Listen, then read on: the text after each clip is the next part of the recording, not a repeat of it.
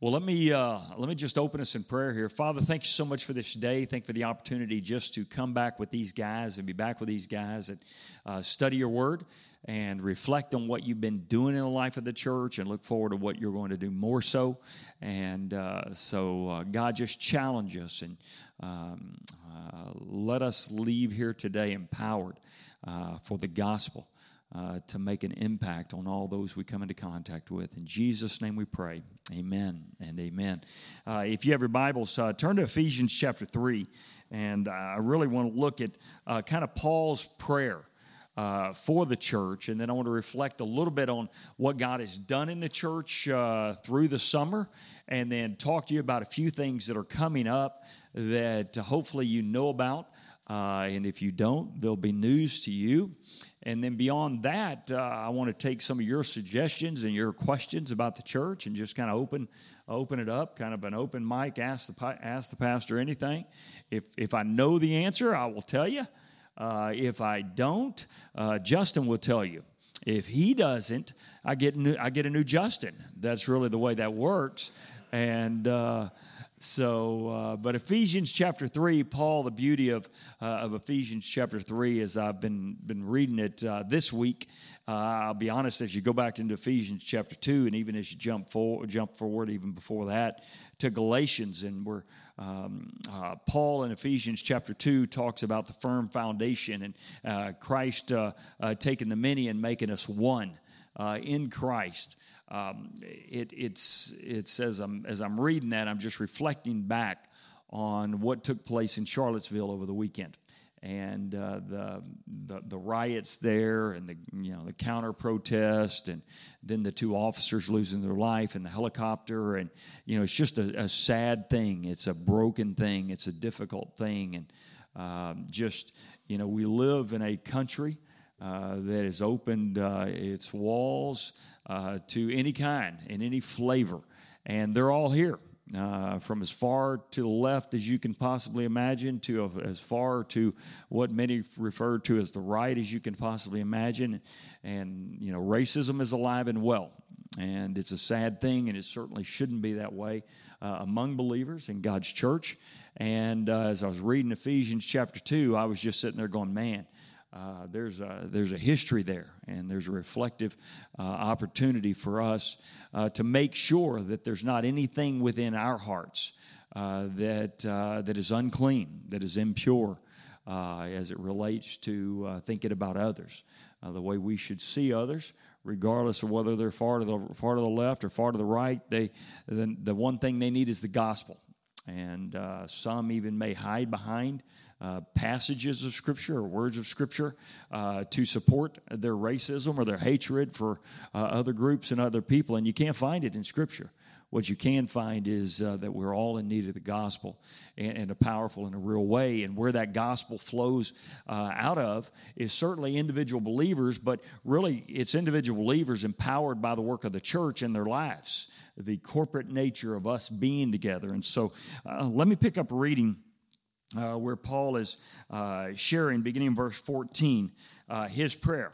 Paul is talking to the Ephesian believers. He says, For this reason I kneel before the Father. Paul says, I'm on my knees for you, uh, church. I'm in, on my knees for you, believers in Ephesus and, and the surrounding areas. He says, Who um, I'm on my knees before you, uh, before the Father, uh, from where every family in heaven and on earth derives its name.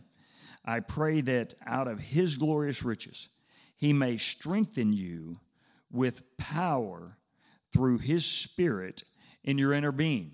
In other words, through God's spirit inside of us, transformed us. Uh, I didn't touch on this passage, but almost did on Sunday uh, to uh, that God strengthens us through our inner person. Once we are saved, uh, the Spirit of God dwells in us. It seals us. It leads us. It it convicts us. It challenges us. And, and the truth is, if you look through Romans chapter eight, uh, although we didn't touch on that last week, uh, if someone doesn't have the Spirit of God living in them, they're not Christians. They're not saved. They're lost.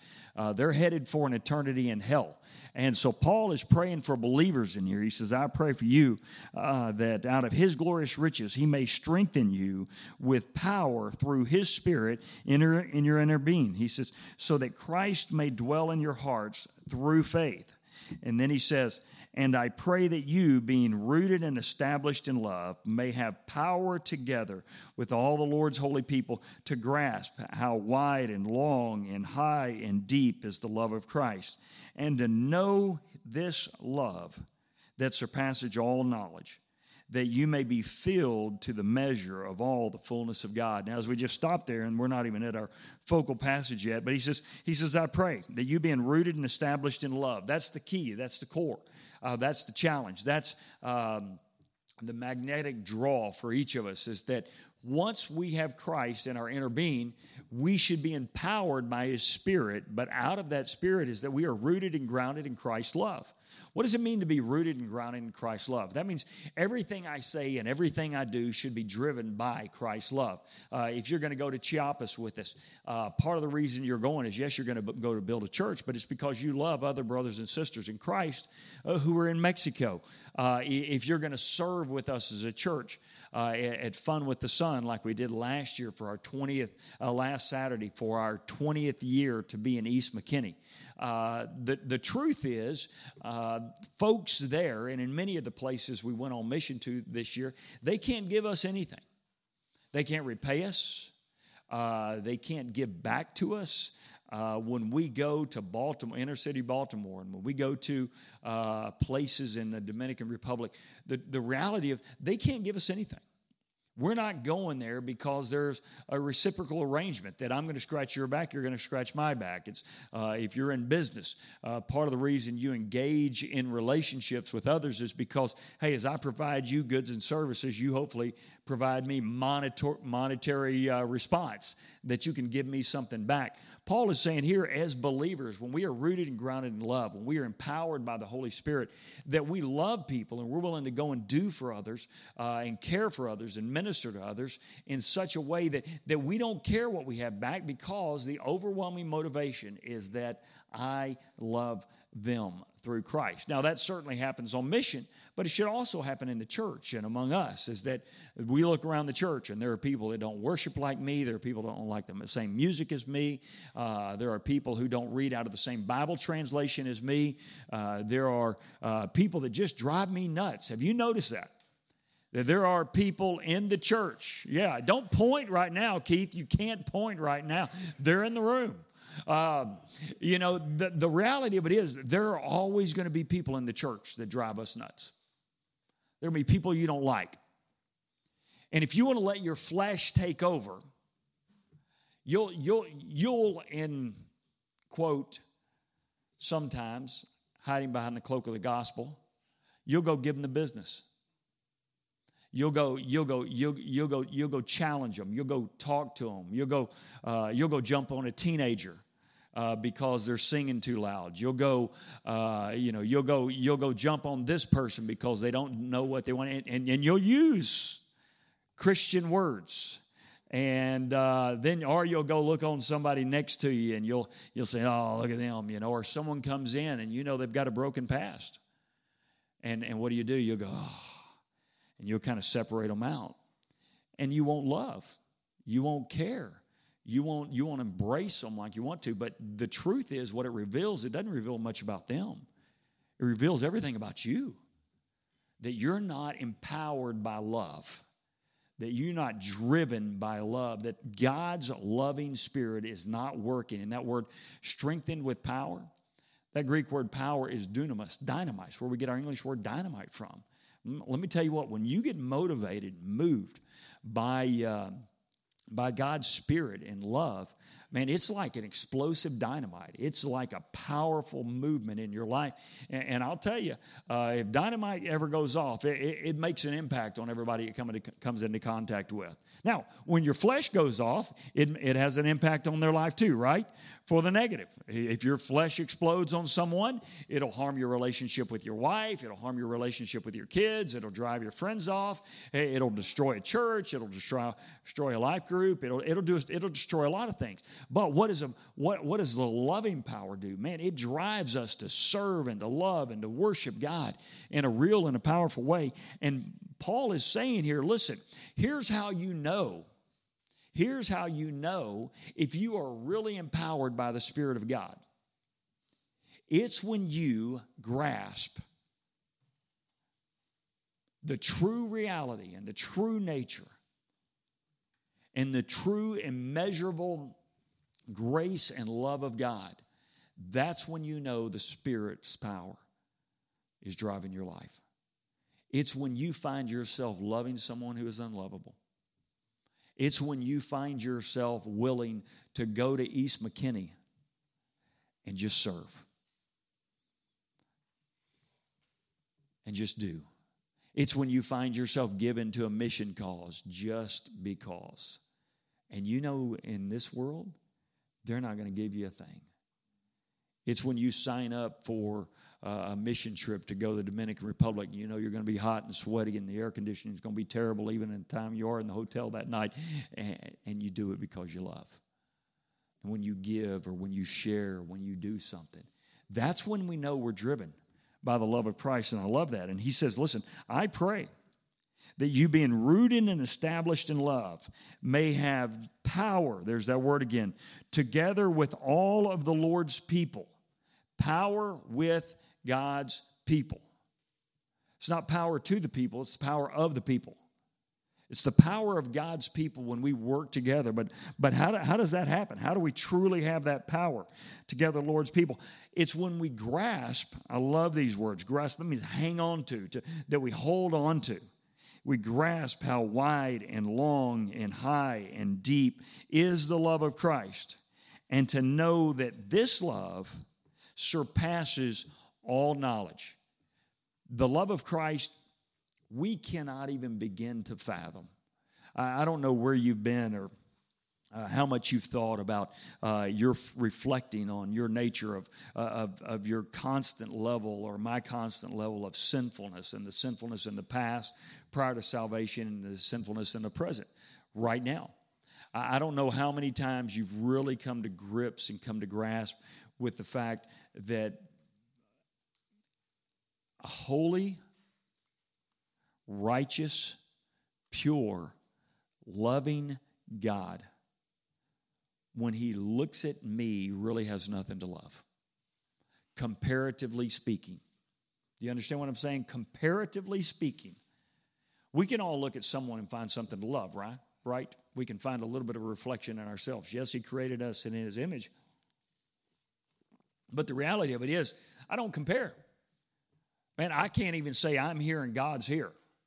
Y'all hear me say that from time to time in my sermons that I'm here and Paul's here. You know, we can we can do that. But I can't even put on the scale where God is. Is he's totally holy and pure and righteous and perfect and loving, yet that God loves me. And it surpasses all knowledge. That means I'm not always going to understand what God is going to do. You think of what God said through Isaiah the prophet in Isaiah chapter 55. God said, My thoughts are not your thoughts, nor are my ways your ways, declares the Lord. He says, As far as the heavens are above the earth, that's how far my love is above your love. That's how far my thoughts are above your thoughts. That's how far my ways are above your ways. And there are times that we don't know. But what we do know is that if we let the Spirit empower us and embrace us, that we absolutely are going to find ourselves in the middle of ministry. Sometimes it's not the middle, it's the muck.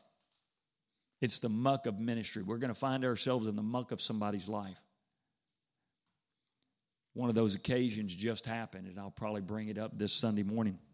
Uh, how many of you were here uh, back in July when I was preaching on Daniel in the lion's den, and I said someone had a fiery furnace yesterday, and someone from our church had their had their house struck by lightning.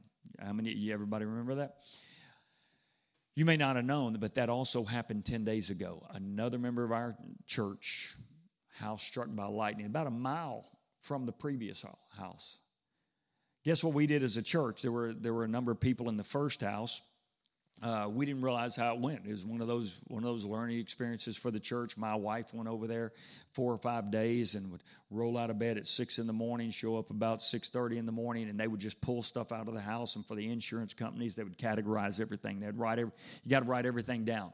If you're going to get your contents, that's the way it works. I don't get it. I know if there's an insurance agent, I don't understand if I'm paying for a premium, how come I don't get what, what I've been paying for? All right? But that's not the way the insurance companies do it. You've got to categorize and itemize everything after uh, the fire. If you want to get paid, you got to itemize it. So we had several groups from our people and life groups going over to that first house. Well, the second house that got burned by fire, I heard about it. We were on a Monday morning. It, was, it wasn't this Monday. It wasn't, wasn't yesterday. It was last Monday. About halfway through our Monday meetings, we, we stack, we, we try to make our, our Mondays miserable because we're all kind of miserable here on the staff on Mondays. Uh, we've either been uh, either had we're exhausted, we're whatever, and we know there's going to be no creative juice flowing, so we say, well, let's just plan our meetings. Uh, we know there's been good things that happened and bad things that happened. It's we call it Fix It Monday. Uh, we get in all these meetings. You just roll from one meeting to another meeting to another meeting, uh, and we just live on coffee and quick naps, and then our ADD kicks in, and it, we have fun meetings. Boy, if you don't have ADD, you can't follow our meetings here at the church. I mean, if, if you've got a one track mind, you won't enjoy our meetings here at the church. Um, but so um, we, we hear in the morning, hey, by the way, Burton and Melanie's black house, Black's house was struck by lightning. So Monday afternoon, I rolled over there and said, uh, said, man, how y'all doing? And they're, they're just smut, head to toe. That uh, is the middle of the night, that one of those lightning storms rolled, rolled through, and he was laying in bed. And he, he said, all of a sudden, I saw this massive flash of light and heard this sound, and he thought, man, that's close. and uh, so uh, he said, I'm hot. Why don't you get up and turn on the air conditioning? And as she walked out of the room, uh, uh, she, she saw things glowing. And she said she smelled smoke, and that means it was close. And so she said, I kind of just started looking around. And of course, being the, the leader that he was, like me, uh, he said, Hey, go see if something's wrong. And uh, so he, she walked around. I walked out in the backyard and looked up, and she said, It's like there was a UFO in my roof, and it was just glowing, and the fire was happening. And so they, they kind of told me the story, and I said, Well, let's see if, if we can expedite the process. David and Susan, Susan, it took them about a month, really, to get all the things out of the house because we didn't know. We'd send two or three people over at a time, and they would write them down in a notebook.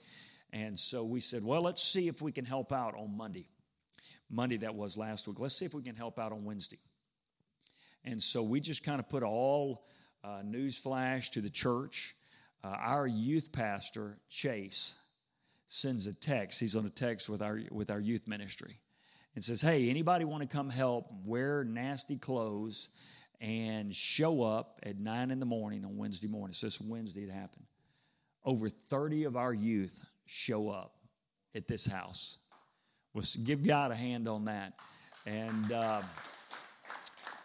what we thought was going to take a day in an hour and a half, they had carried everything out of the house, written it down, categorized, and within an hour and a half, no, their life's not put together. But now they just sit there and they just scan and they send all of these letters to all the items, and it's over. And now they got to go about finding a place to live during the remodel and all of those things. And I thought, man, that's that's the power. And to hear Chase reflect on some of the kids who grew up well off who were walking into a house that had everything burned down. He, he, he, said, Man, what an incredible testimony when we had lunch. Now, part, part of the downside in that deal was when he said, Hey, I'm going to send a text to all of our youth. I said, You tell any youth that comes that the pastor will buy them lunch. That's the downside.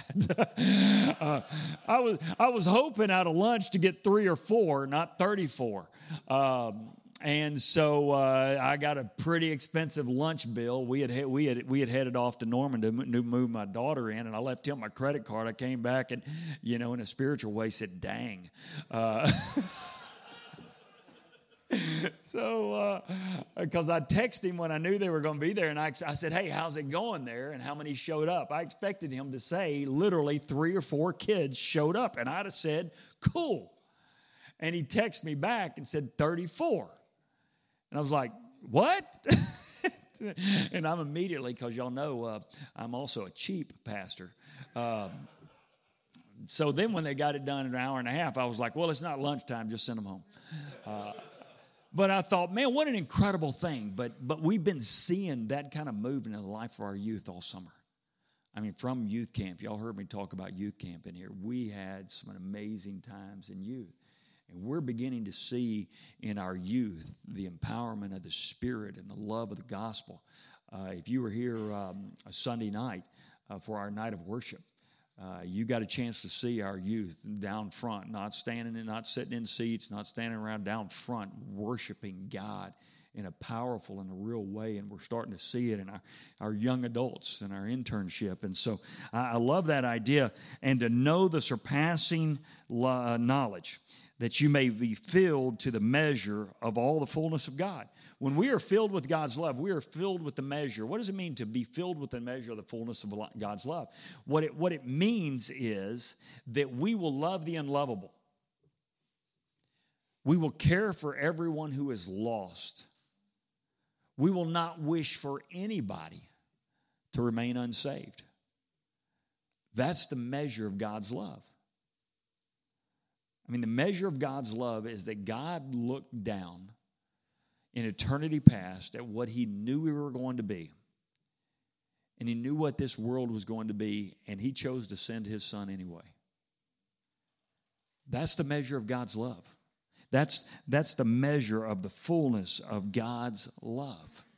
And the more we gather and gain a knowledge of who God is, the more that same love will flow through us in our energy and our words and our mindset and our relationships and in our church and in our finances. And now, look down to here and look at this. What a, what a beautiful thought. It says, Now to him, always back to him, who is able to do immeasurably more than all we can ask or imagine, according to the power that is at work within us.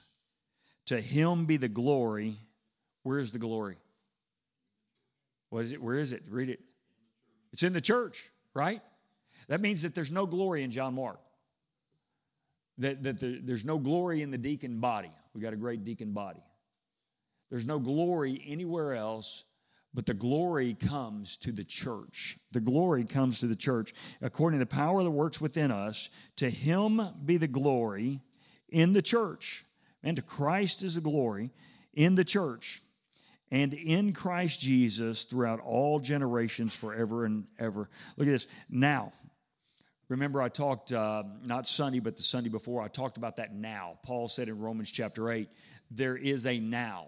The now is there is no condemnation for those who are in Christ. But I said right before that in Romans 7, there's another now. He says, Man, wretched man that I am. He says, that there's a war that wages between my flesh and my spirit. That which I don't want to do is exactly what I find myself doing. And, and, and, and those things I want to do, oftentimes I fall short and don't do. And Paul says there's a now right here. He says, Now to him who is able to do immeasurably more than all we can ask or imagine. When is God capable? In the church and in the believer's life, when is God capable of doing more than we could ask or imagine? When is it? Now. Exactly. Right now. Right now, regardless of how young or old you are, how strong or weak you are, or how agile or feeble you are, or how spiritually mature you are, or how spiritually immature you are, right now, God is able to do more in your life and in your family's life than you could ever imagine. And I love the testimony of what you just said a few minutes ago, just some things that need to change. And the truth is, I want you to hear, and, and hopefully you've known uh, uh, now after 22 ha- two and a half years that um, I don't even feel like I'm close. I've come close to arriving at where God wants me to be. As a husband, as a father, as a pastor, and as a friend. And as I think back at our church and the long history of our church back to 1882, and if you, many of you, if you didn't know, if you're new here, you might think, how, how old is this church? All the way back to 1882. But as I stand here today in August of 2017, there is within within God's heart and within His will for this church and for people and men, men in particular in this church, that now God wants to do immeasurably more than we can ask or imagine. And let me tell you what, God's done some neat things. Particularly, I, I, I, I didn't know, uh, uh, don't know much of what happened between 1882 and, and, and 2005 or, you know, 1995 when I came, 22 and a half years. Sorry about my math. I remember when someone first came to me. Uh, I was on staff at, at Prestonwood, and uh, I, I, knew it was time, and I'd been talking with Dr. Graham, and he was very gracious. And uh, I, I began to say, you know, I think it's time for me to go pastor a church. I think it's about, about that time. And uh, someone not long after that said, hey, would you consider going pastoring a, a church in Fairview? And my immediate spiritual response is, Where in East Texas is that? I lived in Plano at the time off Parker Road, and uh, uh, I, I, I, literally, I'd never heard of Fairview in my life. And I, I thought, you know, I know that uh, there's a Fairfield because that's where when I drive from Houston, where my family is, to up here, where you stop and get the rolls, and my mom always got a piece of pecan pie. How many of you know where Sam's is? Okay, good. And I was like, where in the world is that? And so when they said, well, it's really not as far as you think. And so I remember I drove up here one afternoon and I just drove by the old church over on Highway 5 and I said, well, that's kind of out of the way. Why would somebody build a church over here? And then Gene and I drove by and we looked at it and stopped out in the front and we really got out. We were driving a little five speed Toyota Corolla. Uh, that was that was a great seminary car, man. Uh, the way we way we got that car is when my wife um, graduated from college. Gina, uh, her father had passed away before that. Both of our fathers had passed away uh, early, and um, she thought uh, she thought her mom thought, well, we got to build you some credit, and we've got to get you a car now that you're going to be a school teacher. So they walked in to the Toyota dealership down in Houston somewhere and there was a, uh, and she graduated in December. And so she walked in just like you see on the commercials. Little right in the center of the showroom was a white, white Toyota five speed Corolla with a red bow around it. Not kidding you. Not kidding you. We drug that bow around with us for several moves, and I finally said, I'm out on this bow. And so her and her mom walked in and bought that white Corolla. Bought that white Corolla. And uh, so we about a year and a half later got married. I, I, wasn't in on that purchase, and so she, when we got all together, I said, "Hey, I'm, you know, I've kind of got a finance background. I'll handle all the finances." And I said, "Well, show me. Do you have a payment book or something like that?" And she said, "Yeah." And so she handed me the payment book, and I said, "Well, what have you been paying?" I'm looking at the coupon book, and uh, I'm looking two hundred ninety-five dollars a month. Yeah, that, some of y'all are going, "What?" I said, "Well, how, how long did you finance this for?" And like sixty months. I'm like, "What?" And I'm just quickly doing the math going, Did you buy a Mercedes? And then they were charging her 16.5% interest because she had never had a job. And so my number one goal was to start paying off that little Toyota Corolla. and then I drove it to seminary. I gave her my car. She took my car because it was nicer.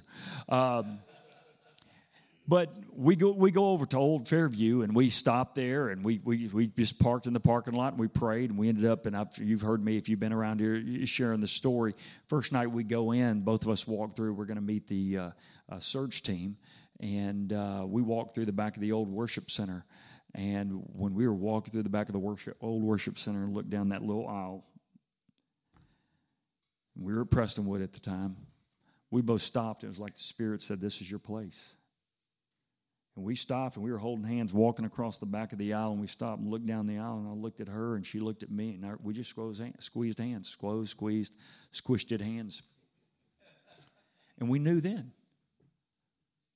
It didn't matter what was going to happen in that back room where we did our interview. But this is where God wanted us. And probably when we went there, um, if you would have asked me, Pastor, in your wildest dreams, write out your plans for the next 22 years. I would have written out some pretty big plans and some pretty big dreams. But I would have never written anything out like what God has done. I didn't go to that church to see it become a monster church and relocate and um, own 70 some odd acres here on 121. I, I didn't. If I'd written down my plans and someone put them back to me and said, write some bigger ones, they wouldn't have been this big. And as much as God has done with us over the last 22 years, can I just remind you of a word? Now.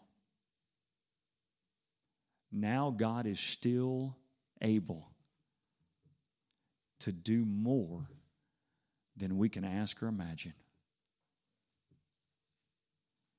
in our next 20 years. Is that a song? Can God is still able. And I don't know where you are in your life individually. I, I, don't I don't know if you're you're in the sweetest spot you've ever been in spiritually. If you're in a growth mode spiritually, I, I don't know where you are. I, I don't know if you feel like, man, I've blown it for 10 years or I've blown it for 20 years and man, I should be here, but I'm here. And if that's you and you're here, can I tell you now? God is able to do immeasurably more than you can ask or imagine, according to the power that works within us. We're going to see that word us here in a second. I, and I don't, I don't know if you're not here. If you think back, and I'm looking in the room, a couple of guys that just a couple of years ago who've been incredible joys to my heart, seeing, seeing where, where God has taken them in a couple of years. And they look back over just a couple of years, and some in this room, you were here two years ago, but two, now you're here. And you think, wow, can God do that again? Can I tell you about one word? Now. Now, God is able to do immeasurably more than you can ask or imagine. There are some in here that, that you're still relatively young.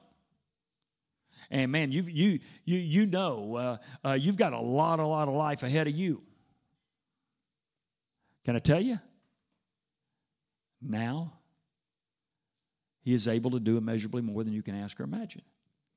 There are some who say, "Boy, I wish my now was four decades ago, or three decades ago, or two decades ago,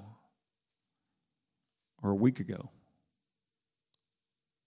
Can I tell you, regardless of your age, now He is able to do immeasurably more than you can ask or imagine. And that has to do with me personally, spiritually, with my character and integrity. That has to do with my family. That has to do with my relationships, my job, my church. God is able to do immeasurably more than we can ask or think. So notice what he says. He says, Now to him who is able, who's able? God is able to do more. he's doing more. God isn't just simply able to do what we can ask or imagine. I love what Paul does there. He says, God is able to do more. Can, can I tell you, I get the sense within this that Paul is reflecting back on his life as a Pharisee. Remember, he was a Pharisee as to the law. He was an expert. Uh, he was a Hebrew of Hebrews, uh, uh, circumcised on the eighth day. I mean, Paul had it all. Paul was a persecutor of the church. Paul hated the church. And now Paul's reflecting back on his own life. That what in a few, few short years God had done in his life. And Paul is even saying to himself, as much as I think about what God has done, God is still able to do immeasurably more than I can ask or imagine. What an incredible thought. God is still able to do more than I can ever ask or ever imagine. He's more. He says, according to what? It says, according to his power. That works in us. It's not God, it's not my power that's going to make it happen. It's God's power working in us. So what is my job? What is my job as a believer if I want to see God do immeasurably more than I can ask or imagine? What is my job? Somebody just give it a shot. And, and if you're wrong, I'll just buzz you. I mean, what is my job? It says, it says this according to his power that works in us. If I'm going to see God do immeasurably more than I can, I can ask or imagine, what is my job? Availability? What's somebody else? Pray, pray and hang on. Absolutely. Uh, do it through me. Absolutely. All of those are true. Did someone have something back there, or y'all still dozing off back over there? Keith, did you did you swing something? Or it's exactly. Man, as you think about it, you pray and hang on. I, I love that thought. Pray and hang on. But part of that prayer is pray and say, God, what do you want to do in me? Because I'm willing to be available and did you say something, Chuck, or did, did you, you, you said something? Yeah, you, you, yeah, he whispered in your ear. You probably said something Catholic. Um, man, I, that's, that's what I do. Did, did you get that? All I do is be, Paul is saying, you pray, because this whole thing is a prayer, by the way. I kneel before God and pray for you. I want you to know, as your pastor and as a staff, we pray for our church. We pray for you. I, I don't want to over spiritualize this thing, and nor do I want to lie to you. We don't pray for all of you by name every Monday morning. We don't. Some of your, sometimes your names come up, but it's not in prayer. Uh, we we pray that God, that our people, man, when we when we when we talk about it, man, um, you know, Justin, sometimes we pray that, that God would raise leader, and Justin, Justin prays this. He leads us and our, our, staff and our senior staff, particularly pray. God would raise up leaders to start new units and start new classes. God, He prays that. Boy, Keith and our worship team, they they pray that our people would embrace worship. And Keith, if you if you know Keith, would embrace worship and mission. Man, if you don't, if, if you you may see Keith up there singing. If if you haven't been with Keith on a mission trip, you need to get get on a mission field with Keith. If you don't get to know who Keith really is and see his heart, man, and our youth staff, and to, to hear them talk about and pray about our youth and what God is doing, and hear our young adult team talk about their their goals and their desires to what they want to see God, and, and all of those words that you pray, you be available you be available. You let God work through you, and then you hang on. And that is my call. It says, according to the power that works within us, my job is to open myself up to let God work through me in an immeasurable way. You say, if God is so capable of doing this, why don't I see this in my life or in my church? Why? You want to know why? Because I think, sadly, we're not willing. We want God to do something incredible, we just don't want Him to use us.